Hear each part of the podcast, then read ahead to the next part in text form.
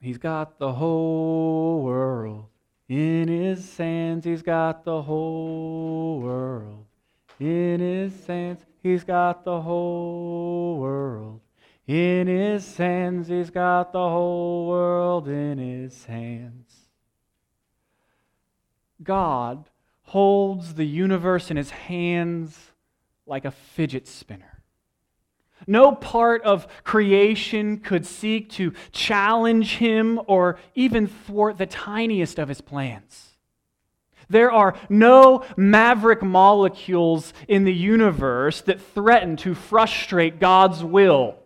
Nothing can keep his purposes from coming to pass, not even evil. See, God uses even evil to accomplish good. He produces glory from suffering. The chief example of this is the cross. Men mean it for evil, but God, He means it for good. In Jesus' death, we see our cosmic treason, the sincerity of sin, as well as the severity of God's love for us, His commitment to us. At the cross, we see God's manifold wisdom on display. We see the brilliance and the beauty of God as Jesus bleeds for the sins of the men and women he created. God uses the grotesque crucifixion of the most magnificent person who ever lived to bring about the salvation of all who would trust in him. God's will gets done. He's got the whole world in his hands. what we'll see as we work through Acts chapter 5 this morning, Acts chapter 5, verses 12 through 42, what we'll see is that God is continually changing opposition and affliction into opportunities for witness. And we'll learn that he's got the whole world in his hands. That's the main idea this morning. I've said it a little bit more academically, if you will, but just simply God is sovereign over signs, the Sanhedrin, and suffering. Your outline will reflect that. Let's pray and get started together.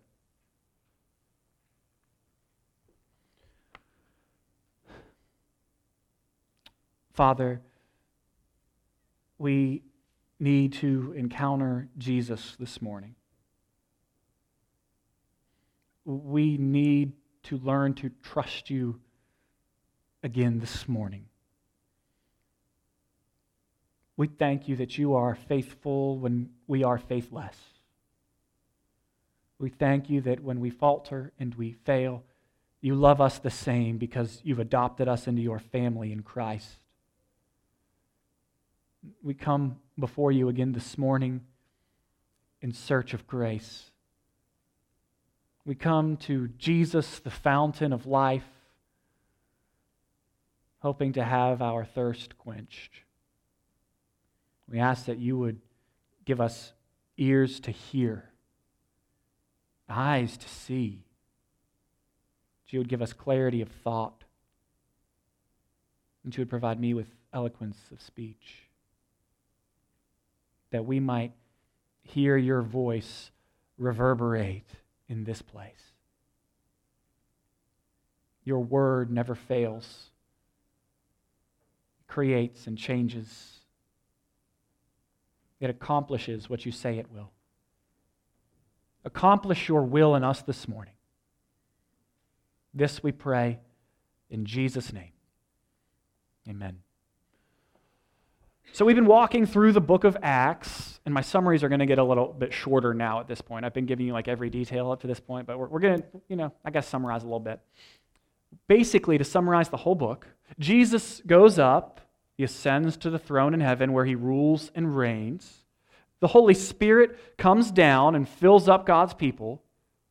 And God's people, the church, goes out to witness about the good news that Jesus Christ has died for the sins of men, and has been raised for the justification of all who will trust in him. And so we've just been saying Jesus goes up, the Spirit comes down, and the church goes out. The resurrected Jesus tells us and gives us this pattern in Acts chapter 1 before he ascends to the throne.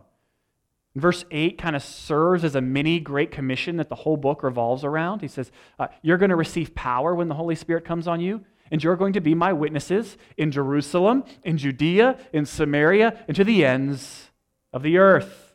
And the book actually breaks down into that pattern. We see uh, witness in Jerusalem, and then in Judea, and then in Samaria, and then on to the ends of the earth. So that's what's happening. The Spirit comes, the church is born, Christ is preached, men and women are saved from their sins, reconciled together, and things are going pretty well. But the religious establishment becomes upset. They imprison John and Peter, tell them to shut up about Jesus. John and Peter say, uh, We're going to obey God instead of you.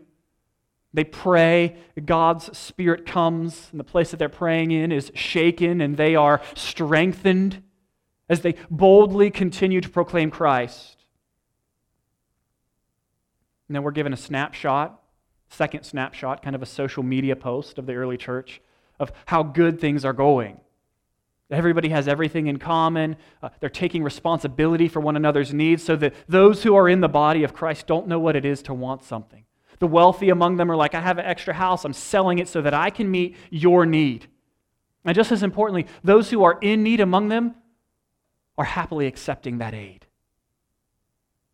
But then something, there's a twist. We're told in verse 36 of chapter 4 that this guy named Joseph sells a field, and then he brings all the proceeds and lays it at the apostles' feet.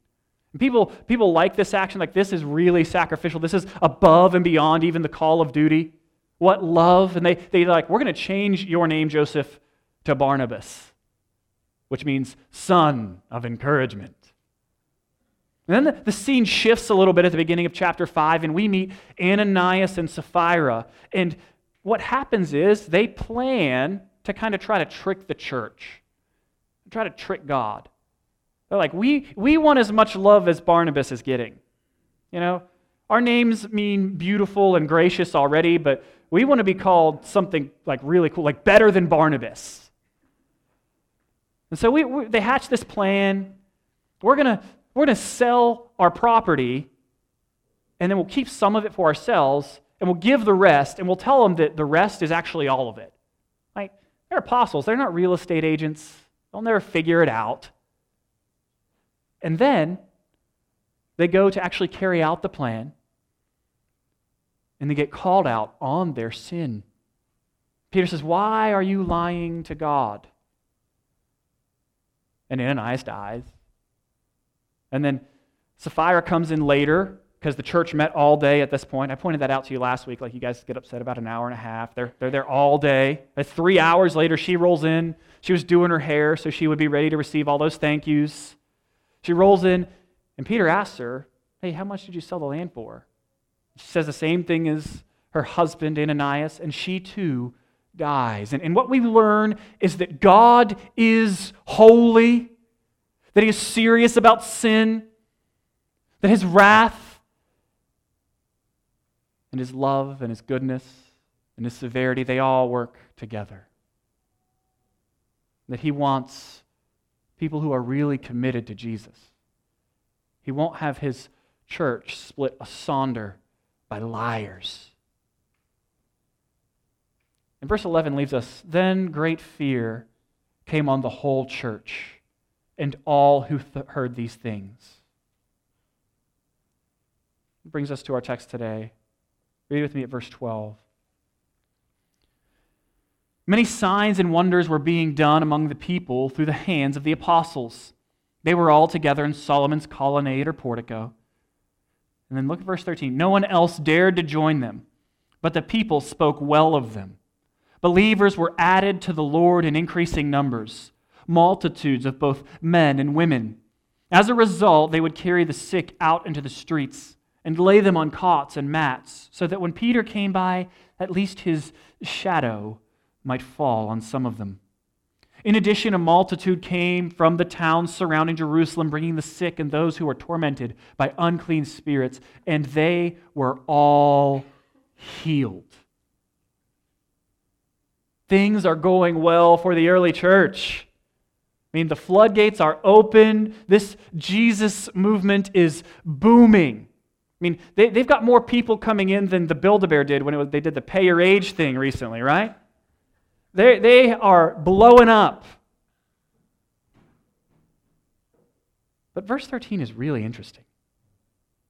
No one else dared to join them, but the people spoke well of them. What's going on is, is the miracles are drawing genuine Christians, those who are genuinely changed by God and the gospel, those who really need Jesus, they're, they're drawn by the miracles.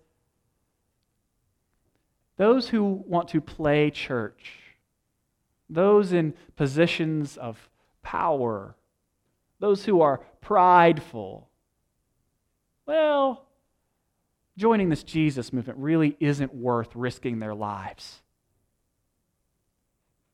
See, they could get caught playing the game, just like Ananias and Sapphira. And so it's not, not worth the risk.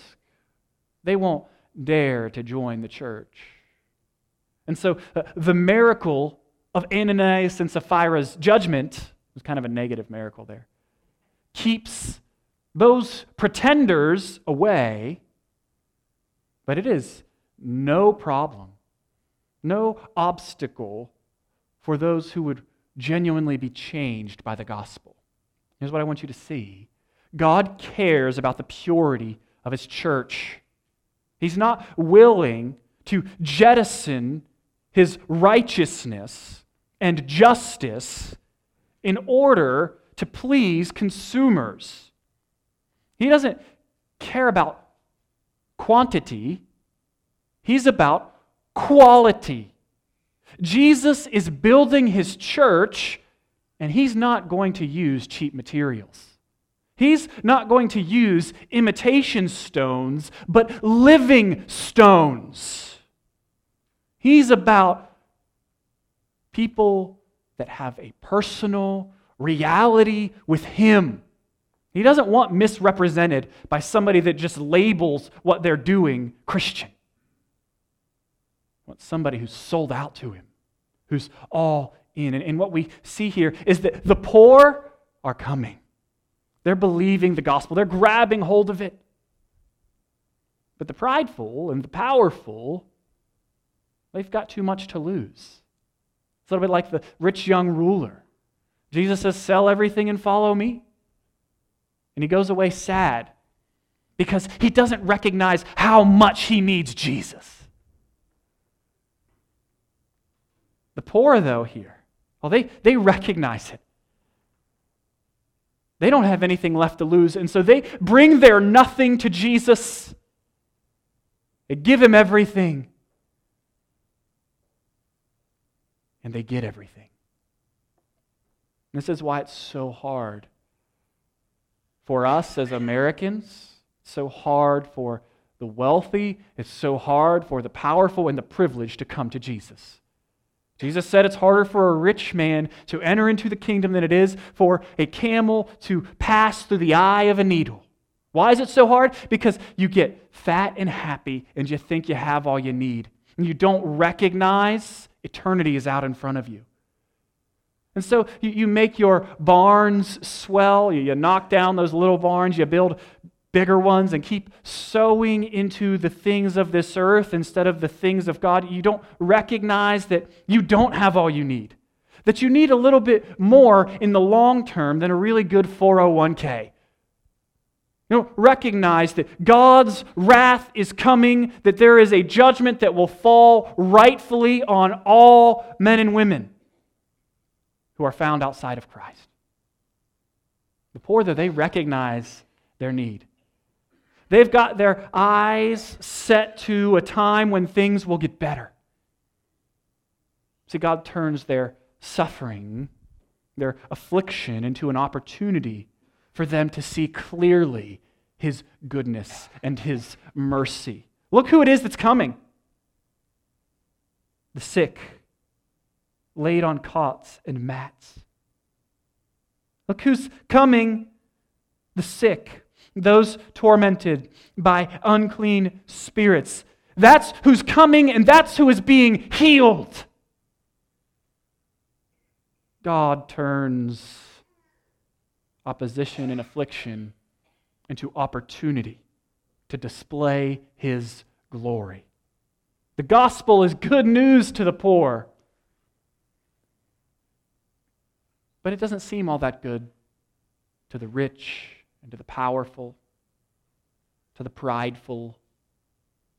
Friends, I think some of us here this morning might need to lose our religion a little bit.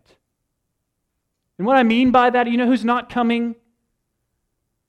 The Pharisees and the Sadducees and the Sanhedrins, the people that have it all and know it all. They're not daring to join the church. They don't see their need.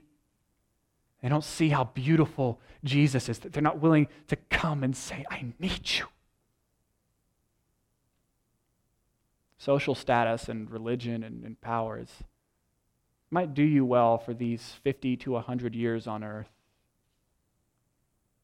but it will fail in eternity. You need Jesus. Lose that faux religion in favor of personal reality with Jesus and his church. There's true joy there.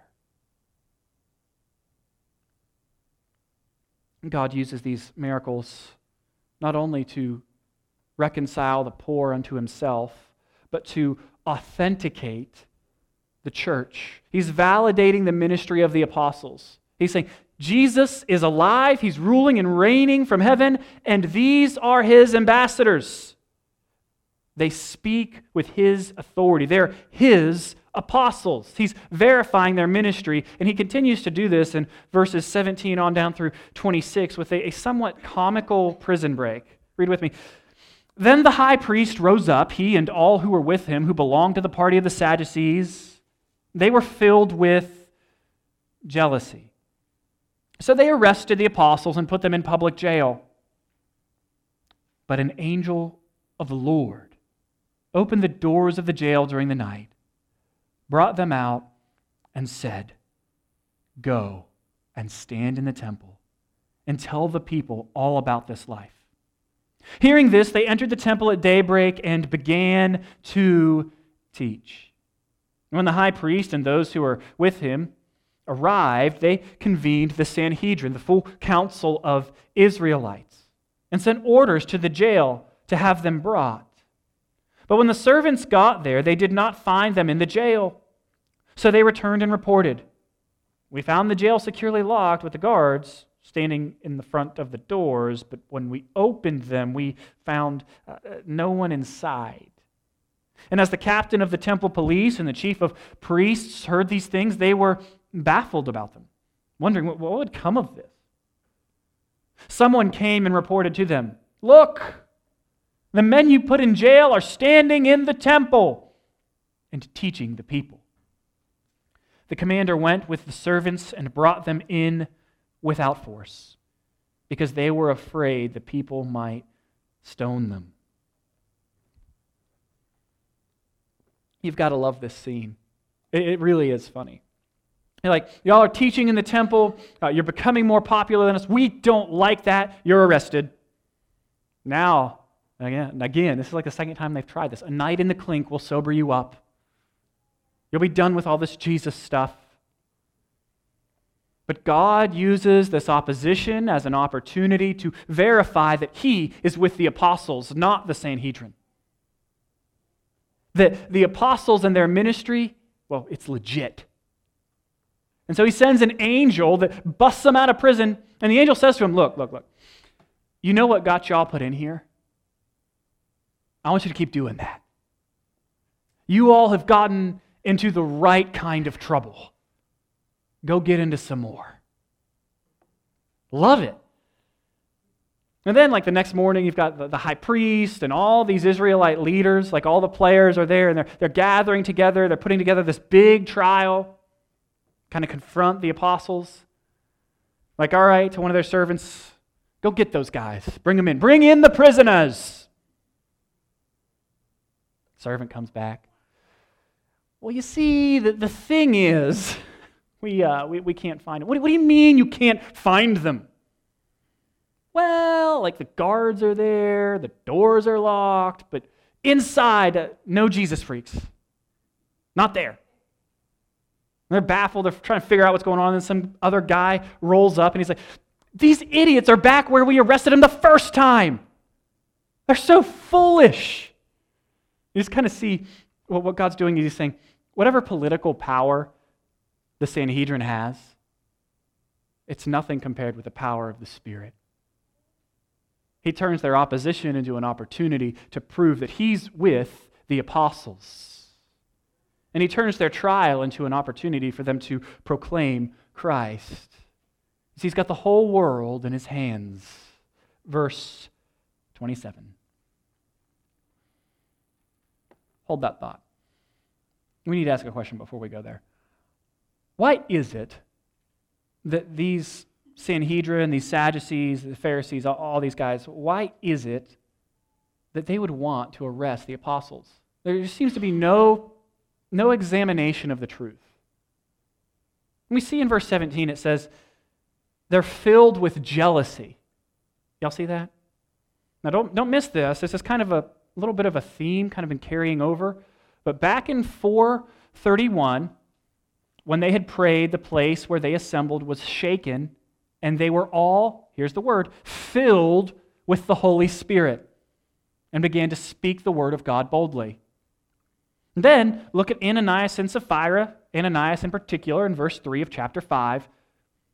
Peter says, Why has Satan, here it is, filled your heart? And now we see that the Sadducees and those who are opposing the apostles are filled with jealousy. I heard a great illustration this morning. I listen to, to sermons on Sunday morning when I can. I try to. And uh, typically, I have a rule where I listen to things that are unrelated, but this illustration is just too good, and I don't want you to think I'm really smart. Uh, it's by a gentleman of the name of H.B. Charles, and uh, he, you want to Google him later. His podcast is Cutting It Straight. Brilliant preacher. Love him. Uh, but he had a wonderful illustration. I'm going to share it with you. Uh, two sick men share a hospital room. One is placed by the window, and the other by the wall. And each day, nurses would come in and they would prop the man by the window up so that fluid could drain from his lungs. And when they propped him up, he, he would look out the window and describe for the man by the wall what he saw marching bands going by, lovers sharing a picnic, a father teaching his son to fish, on and on and on. This brought great joy to the man by the wall, and so it continued for many days. Until an alien thought entered the mind of the man by the wall. Why does he get the bed by the window? Why do I have to experience all of these things secondhand? One night later on, man by the wall heard the man by the window begin to choke. He could have quickly and easily alerted the nurses, but he did nothing. He waited until the choking and the gurgling ended in deathly silence. Nurses came and they removed the man by the wall or by the window from his bed. The man by the wall waited. And when the time was right, he requested that he might be moved by the window. And after he was moved to the place by the window, nurses had left the room. He, he could hardly contain his excitement as he propped himself up to look out the window. And when he did, he was shocked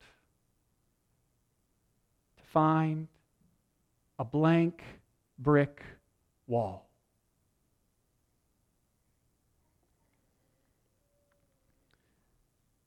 You see, what you see is more determined by what's in you than what's around you. What you see is determined by what you are filled with. The religious leaders cannot see the beauty of what God is doing in the gospel. They can't see the glory of Christ crucified for their sins, raised for their justifications, because they're filled with jealousy. They can't see the truth because they're blinded by the lie. Let me ask you what are you filled with? Let's do jealousy in particular. Because it, it will sneak in the back door of your heart and then burn the building down. Is there, is there someone in your life that you are jealous of? And I'm not talking, oh, I'm so jealous of you. I'm talking that when you see them succeed or you see what they have, it makes you sick to your stomach. Who are you jealous of? Friends, where that exists, let me encourage you to pray for yourself, to confess that sin, to repent of that sin, and to pray for the person that you're jealous of. Learn to give thanks for what God has given you. Lest in your foolishness you sin and end up by another blank brick wall. Repent of your sin and rejoice for what God has done and entrusted in somebody else's life, and rejoice in what He's entrusted to you. Gratitude is the great antidote to jealousy and to greed. It will keep you from becoming green with envy. Give thanks to God, trust and obey. See clearly be filled not by jealousy or by the predilections of your wicked desires, but be filled by the Spirit.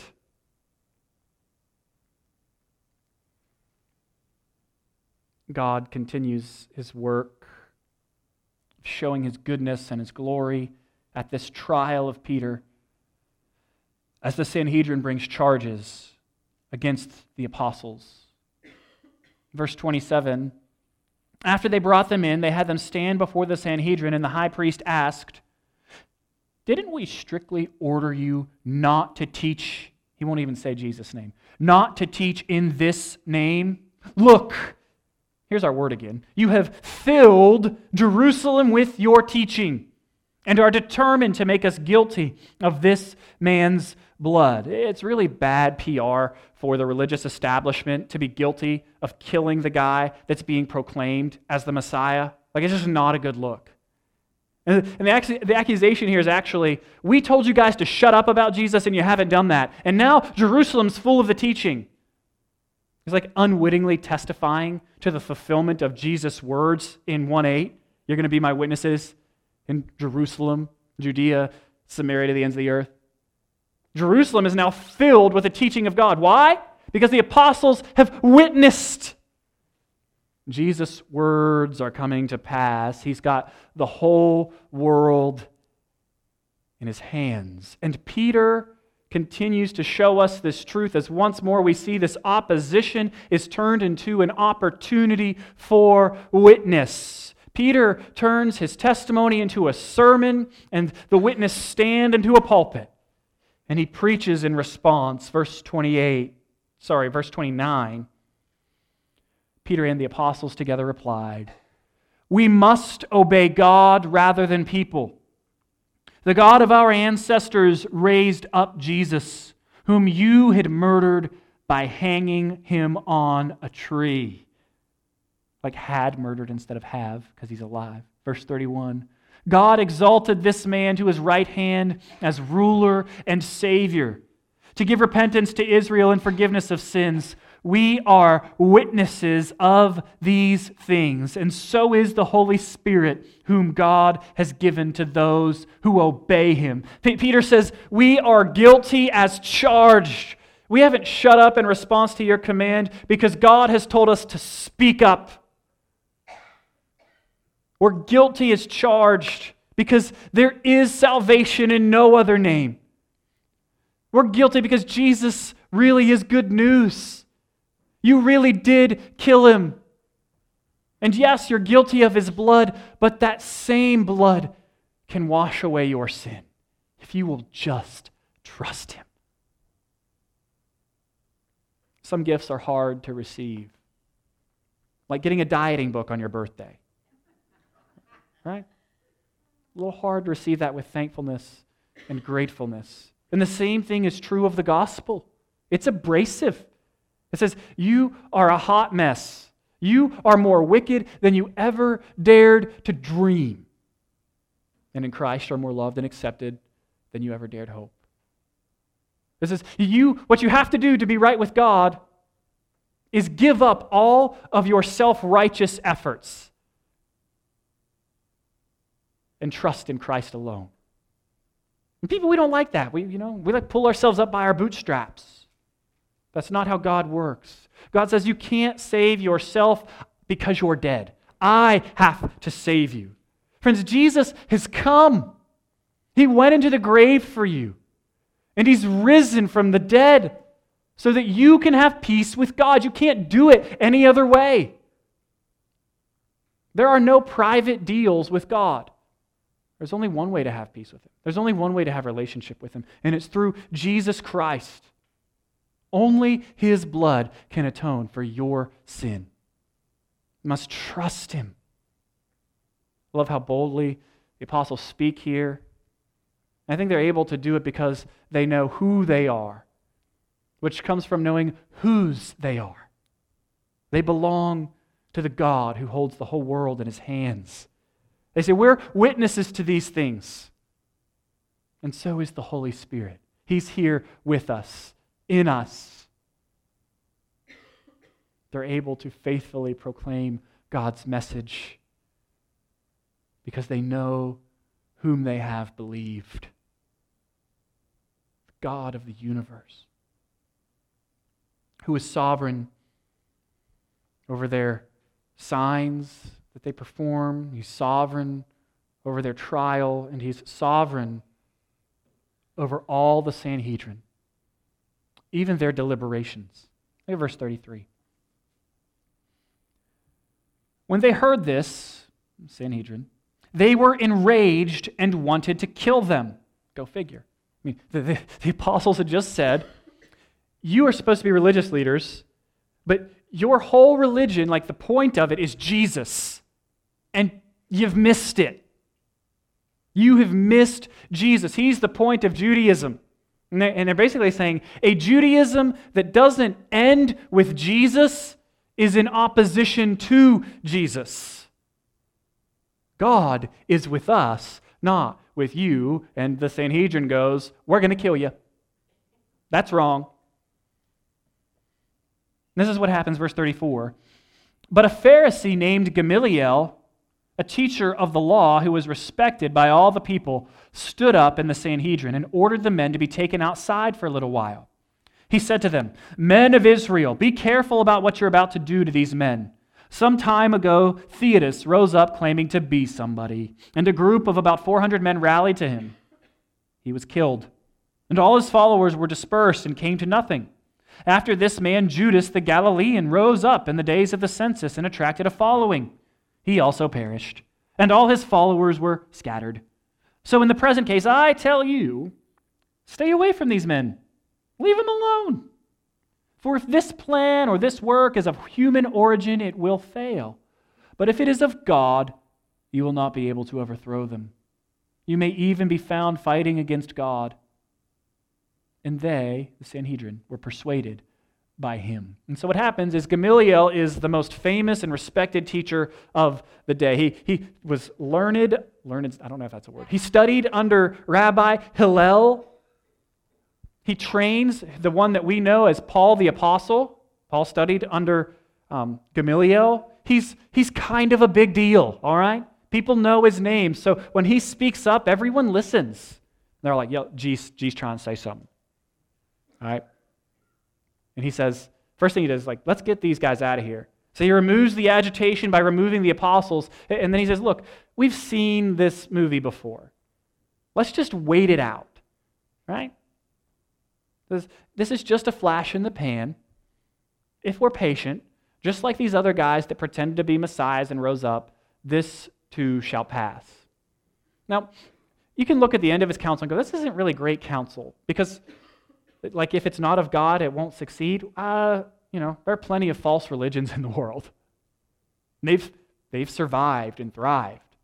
Right? He's not making a, a blanket like if something succeeds or continues to exist, that God's behind it. He's, doing, he's making a very specific application to their situation. Like you might uh, in a personal crisis or something's going on in your life, and you go, you know what? The best thing to do here isn't to act yet, it's to wait it out, to be patient, to wait and see. His counsel here is persuasive. They decide not to kill the apostles. Don't miss this, though. God has put Gamaliel in his position for such a time as this. God is not restricted to using only Christians to accomplish his will. He can use anybody, anywhere, anytime. He's got the whole world in his hands, and he's got Gamaliel in his hands. Sovereign over the Sanhedrin, and he is sovereign over suffering. Verse 40. After they called in the apostles and had them flogged, they ordered them not to speak in the name of Jesus and released them. Don't, don't miss, this flogging is likely the 40 lashes minus one. And, and what they would do is they'd take a, a, whip that was made of leather, had bits of, of bone and metal in it, and they would whip you uh, twice across the back and once across the chest. People died from it. This isn't a soft option. God uses Gamaliel to preserve their lives, but not their comfort. They prayed, remember back in chapter 4, for courage to endure the suffering that was to come. Well, here it is. They are beaten for preaching Christ. And they're ordered to stop it.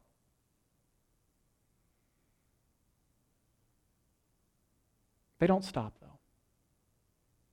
They don't go out from there questioning how can God be good if we're suffering? How could you do this to me, God? They don't go out resenting God. I'm so mad at you. How could you let this happen? No, no, no. They don't leave downcast.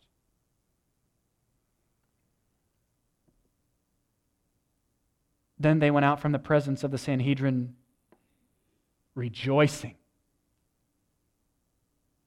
They went out rejoicing rejoicing that they were counted worthy to be treated shamefully on behalf of the name.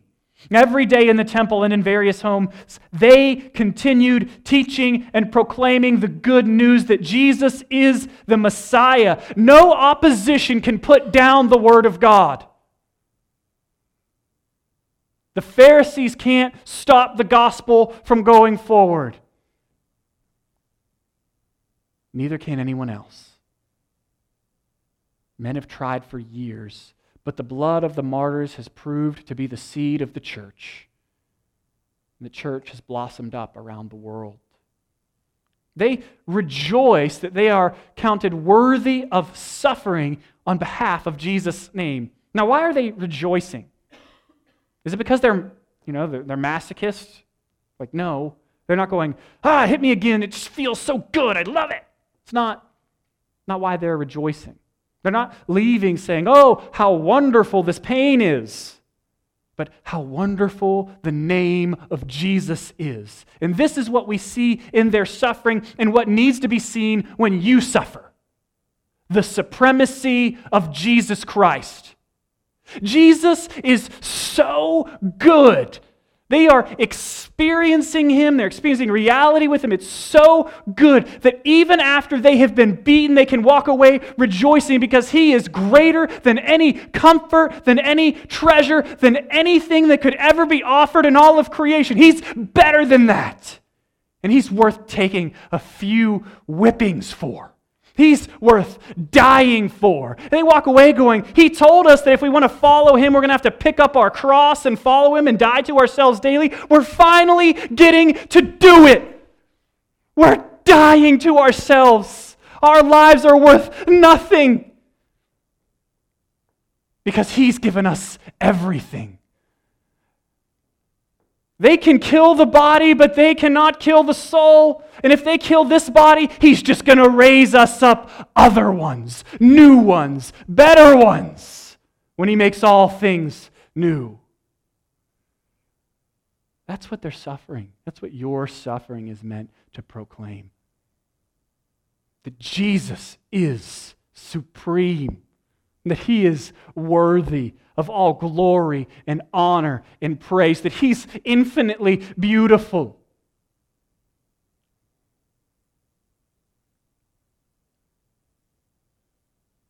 I look at this, this boldness and it, it fires me up a little bit. Like, I don't know if y'all saw Infinity War. Like a scene. Like Thor gets his hammer back and he's like ready to attack the bad guy. He's like, Bring me Thanos! All pumped up. And I'm like, Yeah, let's go. I'm ready to fight Thanos. But look at, look, at, look at their courage, and it encourages me. Look how bold they are. I, I want to be brave. I want to be bold like this. And then I, ask the question how, how can I face down opposition and affliction and suffering with bravery like this? There's a scene in uh, the Lord of the Rings books when the little hobbit Merry is on the battlefield, and he looks around him and he sees death and, uh, and decay and gore, and he is overwhelmed with fear. Tolkien writes Such a horror was on him that he was blind and sick. It's terrifying. Can't even move. And he looks across the battlefield and he, he sees one of his friends, and she is just decked out in battle gear and she is going toe to toe with this towering and just great evil foe. And, and something happens to him. Tolkien writes Pity filled his heart and great wonder. And suddenly, the slow kindled courage of hobbits awoke. He clenched his hand what happens is, is that when you see someone being brave for you, you yourself become brave. So, how can we face suffering and, and persecution? How can we enter into opposition and affliction with, with bravery, like the, the apostles? We turn our eyes to Jesus. We fix our eyes on Jesus. When you see Jesus being brave for you, you yourself will become brave. When you see him going to the cross and looking through the sweat that drops from his brow to his eminent end, when you see him spilling his blood for you, when you see him victorious, risen from the dead, oh, you'll be filled with bravery. Church, you can trust Jesus in opposition and affliction because he is using those things as opportunities for you to witness to his goodness and his glory. You can trust him. When the world hates you, he's overcome the world. When your body fails you, he's overcome the grave. When suffering bears down on you, you can know He's promised that glory is going to swallow up the problem of pain. Friends, you can trust God in any and every circumstance because He's in control. See, when you trust God with everything, you can face anything. When you trust God with everything, you can face anything. You can face anything because you belong to the God who has the whole world in his hands. The whole world is held in the pierced hands of Jesus Christ, who suffered and died for you. Trust him this morning and live. Let's pray.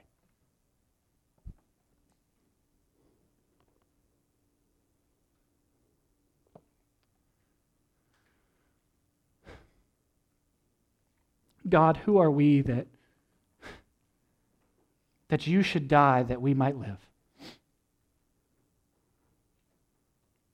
Who are we that Jesus should come and live the life that we each should have lived, die the death that we each deserve to die, endure the wrath that should have been due to us for all eternity.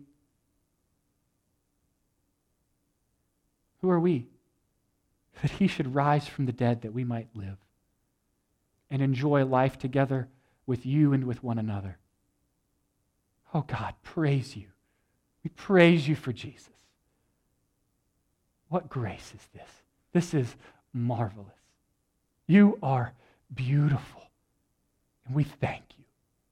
We give you glory and praise and honor. Great is thy faithfulness.